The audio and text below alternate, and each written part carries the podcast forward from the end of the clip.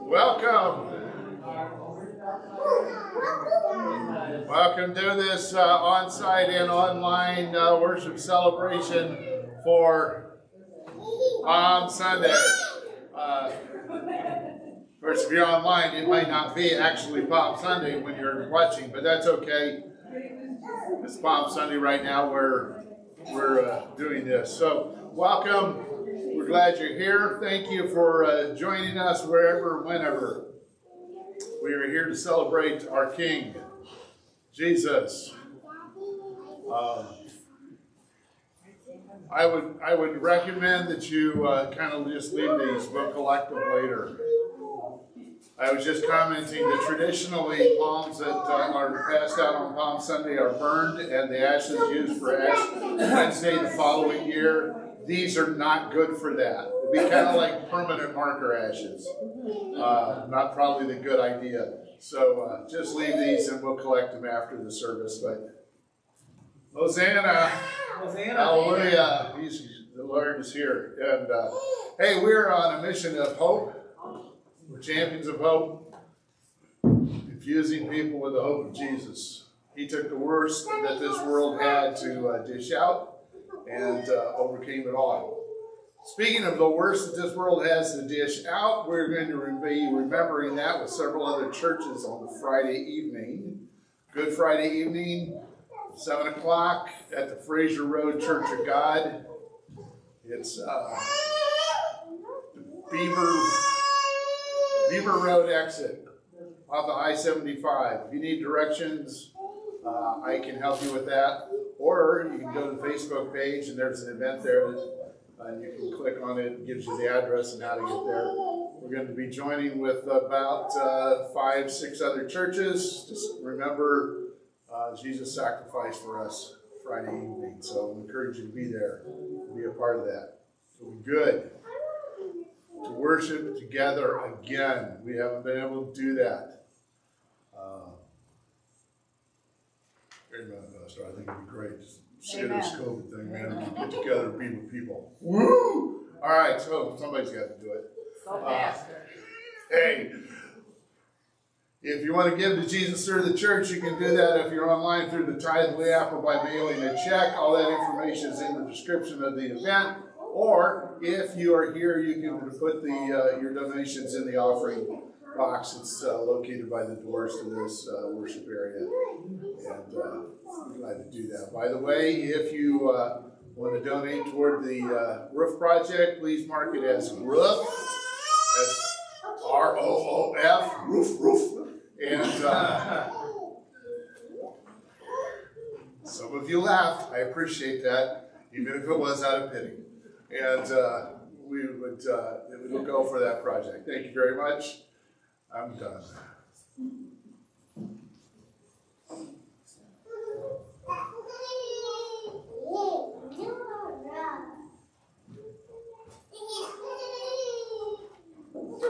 Well, on Palm Sunday, the people waved their palms, and they also, I was reading this morning, I hadn't thought about it, that they also threw down their coats, clothing, do it in front so that Jesus went over it with his donkey. And so they were sacrificing. Some, some of them, the only clothing that they had. Mm. So it made me think, what are we willing to sacrifice to declare him our Savior and our God of the city? So let's stand and think about that as we sing. He is the God of the city. Who has believed our message? To whom has the Lord revealed his powerful arm? My servant grew up in the Lord's presence like a tender green shoot, like a root in dry ground. There was nothing beautiful or majestic about his appearance, nothing to attract us to him. He was despised and rejected. A man of sorrows, acquainted with deepest grief. We turned our backs on him and we looked the other way. He was despised and we didn't care. Yet it was our weaknesses that he carried. It was our sorrows that weighed him down. And we thought his troubles were a punishment from God, a punishment for his own sins. But he was pierced for our rebellion. He was crushed for our sins. He was beaten so we could be whole. He was whipped so that we could be healed. All of us, like sheep, we've gone astray. We've left God's paths to follow our own. Yet the Lord laid on him the sins of us all. As Jesus and the disciples approached Jerusalem, they came to the town of Bethphage on the Mount of Olives. Jesus sent two of them on ahead. "Go into the village over there," he said. "As soon as you enter it, you will see a donkey tied there, with its colt beside it. Untie them and bring them to me. If anyone asks what you are doing, just say, 'The Lord needs them,' and he will immediately let you take them." This took place to fulfill the prophecy that said, "Tell the people of Jerusalem, 'Look, your king is coming to you. He is humble, riding on a donkey, riding on a donkey's colt.'" The two disciples did, did as Jesus commanded. They brought the donkey and the colt to him and threw their garments over the colt, and he sat on it.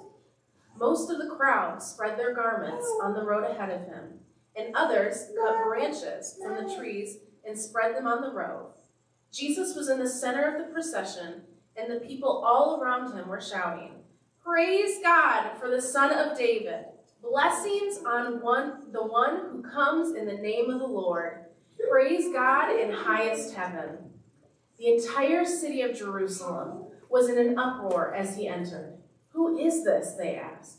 And the crowds replied, "It's Jesus, the prophet from Nazareth in Galilee." Good morning. Good morning. Today we're going to learn about, more about, fasting.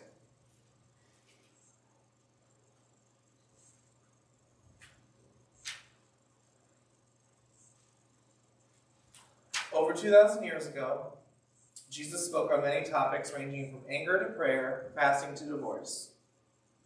His words were revolutionary then, and still ring as true to us now. But would he preach the same message today as he did back then? Let's find out together.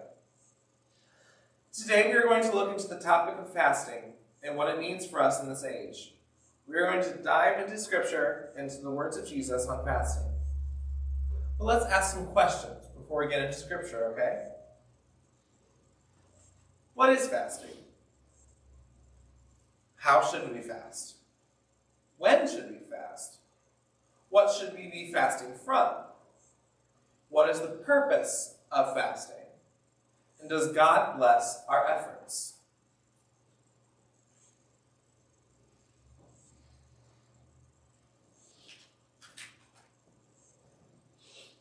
In Psalm sixty-nine ten, the psalmist write, writes, "When I weep and humbled my soul with fasting, it became my reproach." Let's pause here. I just feel like we need to just pray one more time before we start this, get into this message really deep. All right? Oh Lord, you are here with us now. Thank you for being with us. And please prepare our hearts for the message that we're about to receive. Let it stick in our minds and stick in our hearts to transform us into people that you want us to be. And in Jesus' name we pray. Amen. Okay. Psalm sixty-nine ten again. "When I wept and humbled my soul with fasting, it became my reproach." Psalm one oh nine twenty-four says, "My knees are weak through fasting.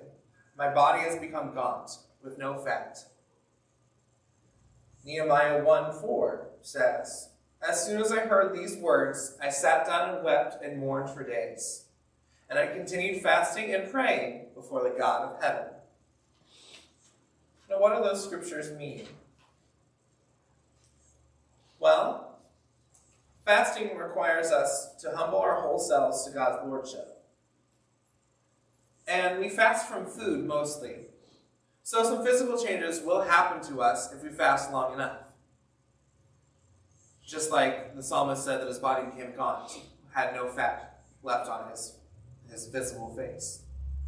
Because our bodies need nourishment, but so do our souls. So sometimes we need to fast so to better feed our souls. And lastly, our prayers should be more often accompanied by fasting. As we hear God speak to us, we need to take time to discern those messages and what they mean for our lives. Fasting and prayer are a good way to do just that. All right, the main scripture for today. In Matthew six, verses sixteen through eighteen, Jesus, in his Sermon on the Mount, had just spoken about prayer and what it means to pray. And now he's moving on to fasting, as they're often accompanied in scripture.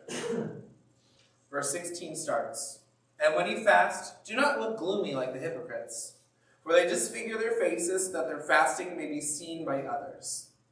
Truly I say to you, they have reached their reward. But when you fast, anoint your head and wash your face, so that your fasting may not be seen by others, but by your Father who is in secret.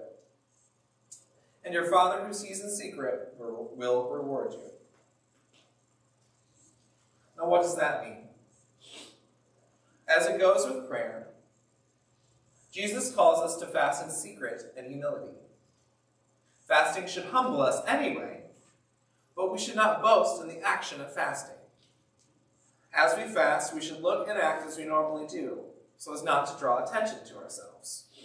Unless, of course, you're a person who draws attention to yourselves all the time, then maybe you should, should tamper that down a little bit. Just saying. God looks at the heart, our intent, and our will as we do things, especially spiritual disciplines and things we do for Him. We should not seek the approval of others, but God's approval. God wants us to enjoy spending time with the Trinity and communion, just as we did last week. As we celebrated communion, we celebrated with the Trinity in that celebration. God did not want us to hate to fast. He doesn't want us to hate to fast. But He wants us to see it as an opportunity to spend more concentrated time with Him. So, when you fast, it's about spending concentrated time with God. Matthew nine, we're moving ahead a couple chapters. Jesus speaks again. "Neither is new wine put into old wineskins. If it is, the skins will burst, and the wines spill, and the skins are destroyed. But new wine is put into fresh wineskins, and so both are preserved." Then the disciples of John came to him, saying, "Why do we and the Pharisees fast, but your disciples do not fast?" And Jesus said to them, "Can the wedding guests mourn as long as the bridegroom is with them? The days will come when the bridegroom is taken away from them, and then they will fast. No one puts on a piece of unshrunk cloth into an old garment, for the patch tears away from the garment, and the worst tear is made. And any of us who sew or have sewn something together know this to be true. You have to make sure that the cloths match, otherwise you're just going to make a bigger hole in your piece of clothing." And that's what Jesus was saying. You can't put something on, can't put something new on something old and expect it to work. You can't put something old on something new and expect it to work. They both have to be new together. New wine, new wineskin. New patch for the garment. But they have to be matched in some way so that they don't tear each other apart. And with new wine becomes new power. And with new power, we become a new person. Just as the song that we listened to, which is called New Wine, by Hillsong was saying, the Holy Spirit is working to create in us a new wine, a new power, and a new freedom out of us. And that's what I think fasting can do for us. It can create a new person. It can transform us. Jesus calls us to pray and to fast as we await his return. We should fast according to his call in our lives, not because we have to. Do not look at fasting as a duty. Do not look at it as something we must do, but something that we get to do. We get to seek God first as we lay down earthly distractions. Also, we should not fast so that others may congratulate us on our diligence, lest our reward be that congratulations. No, we should fast as a part of our spiritual rhythms, not just once a year during Lent, which is when it is most common for us to do so, but we should fast as we are led to. So let's say you have something that you've heard from God important coming up, and you don't know what to do with it. You don't know how to manage it with your life. I suggest and I challenge you to pray and to fast during that time, according to your body's needs, according to your health. If you are too sick to fast, do not do it. If you have an illness which prevents you from doing so, fast from something else besides food. Whether it be social media, um, watching another episode of your favorite T V show, or something else. Just, just change the time that you spend to be a more focused time with God, because God will lead you, and God will help you discern what it is that he said to you in order to move on to a place where he wants you to be. Skipping ahead a couple chapters again in Matthew, we come to chapter eleven, verses sixteen through nineteen. And Jesus is speaking again to a whole crowd of people, as he does many times in Matthew. He preaches a lot of sermons. But to what shall I compare this generation?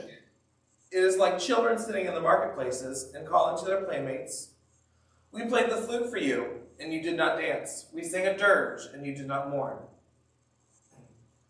For John came neither eating nor drinking, and they say, he has a demon.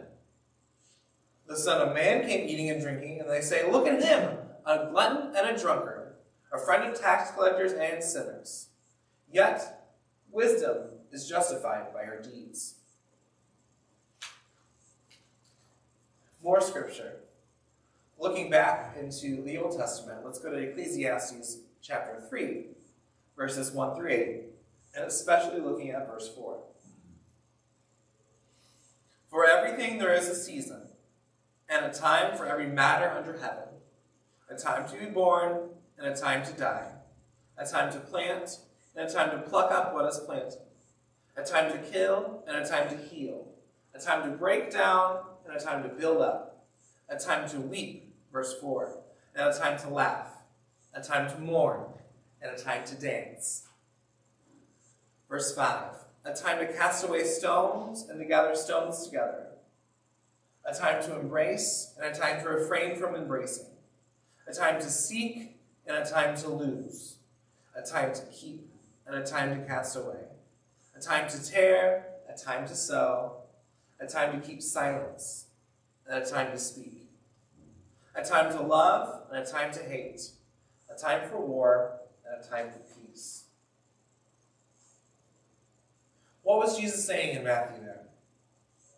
What was the writer of Ecclesiastes saying there in chapter three? Let's look more into that. Jesus was saying that worshiping him includes both eating and drinking and merriment, as well as fasting and solitude. We cannot live our lives in a constant state of partying or staying still.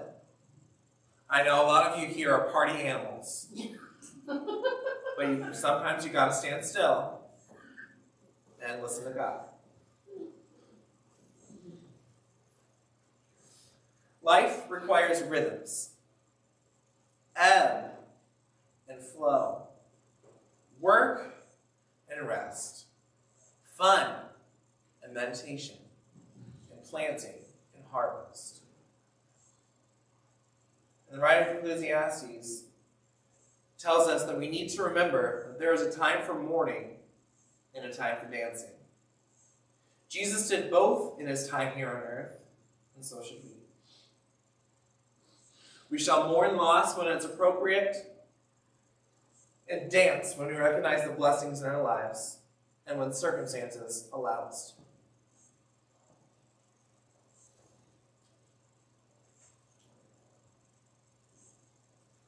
So what is fasting? How should we fast? When should we fast? What should we be fasting from? What is the purpose of fasting? And does God bless our efforts? Well, I think in Scripture and in studying this topic, I found some answers. Fasting itself is abstaining from usually food or drink for a period of time to gain spiritual clarity in a situation or as a practice done as worship to God. So it's something that can be done to draw us closer to God in a different way. How should we be fasting? Well, in, hum in humility and in secret. Don't, when you're, when you're going to fast, and, when I, and I say when, not if, when you're going to fast, do not post about it. Do not wear all black and cover yourself in dust. Don't look like you're going to a funeral, but live in joy, because you're going to get to spend time with God, and that should bring us joy. That should not bring us into a solemn mood where we're dreading the next day. But fasting should bring us closer in our relationship with God. When should we fast?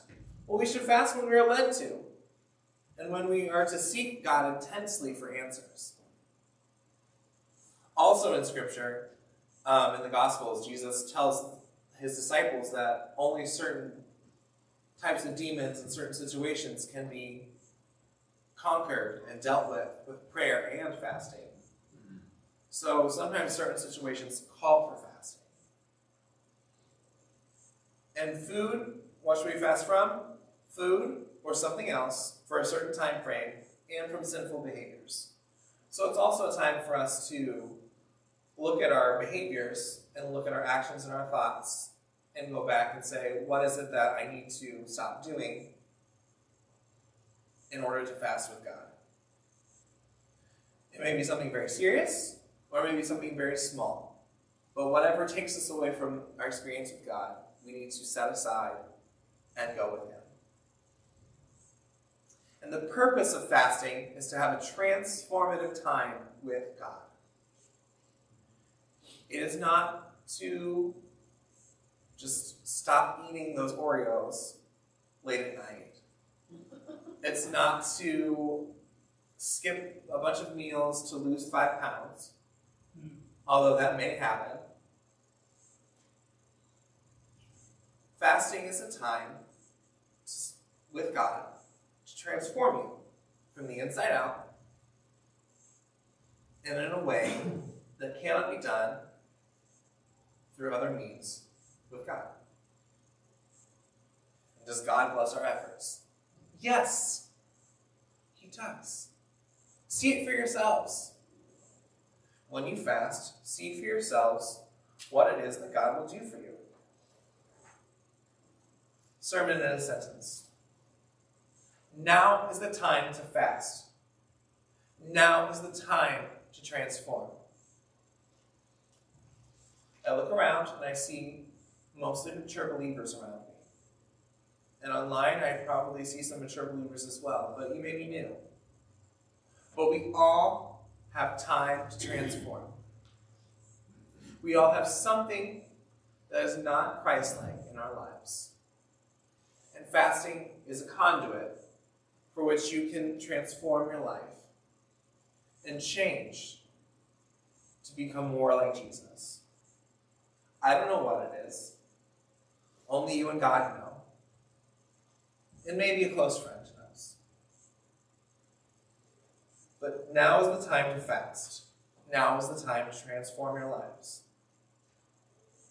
For fasting is a private matter between you and God. Fasting is not a showboat of Christian maturity or discipline. Jesus called us to fast and to pray when we need strength to get through tough times.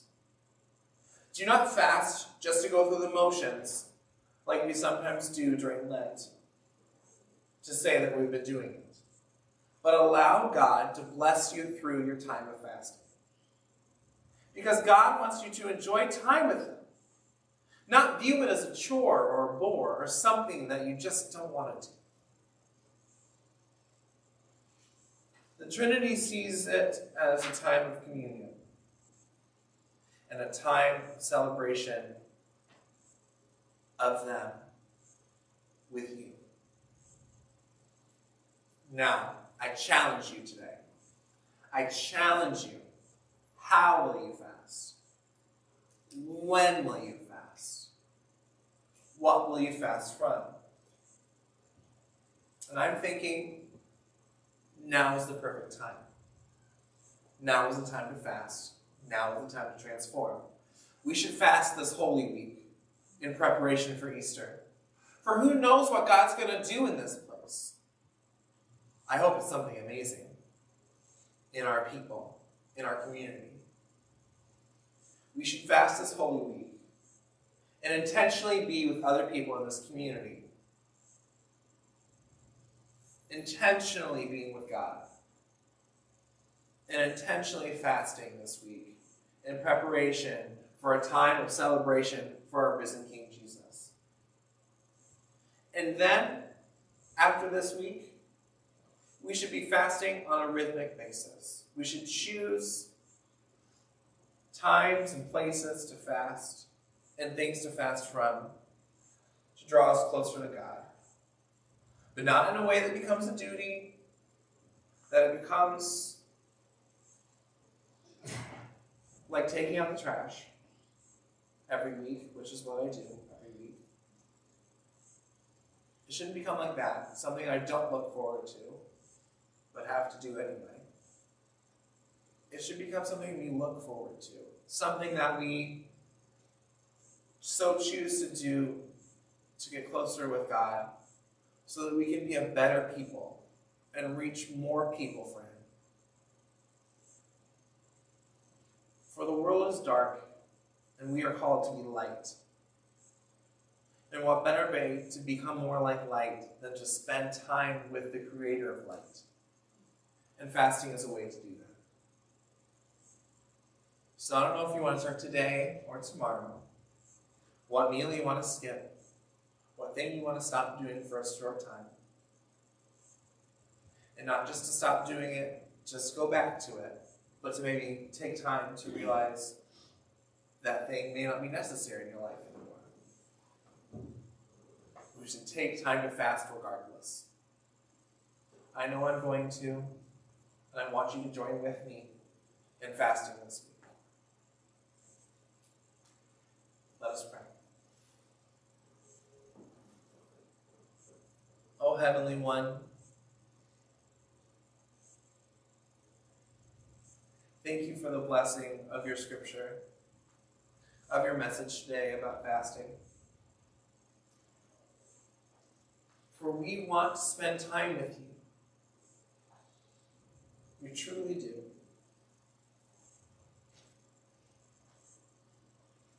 We want to spend time where you examine our hearts and our lives so that you may remove anything that sticks out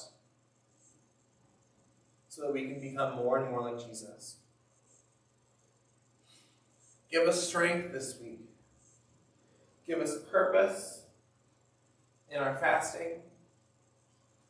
Give us the time and the energy back so that we may serve you better. Help us to join together as a body of believers in prayer and fasting for this Easter holiday and for the rest of the days ahead. Let us become one in unity to reach our community as we fast and we pray this week.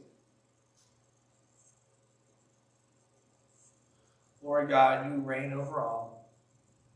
Reign over our hearts and over our lives as we pray and we fast this week. In Jesus' name we pray. Amen.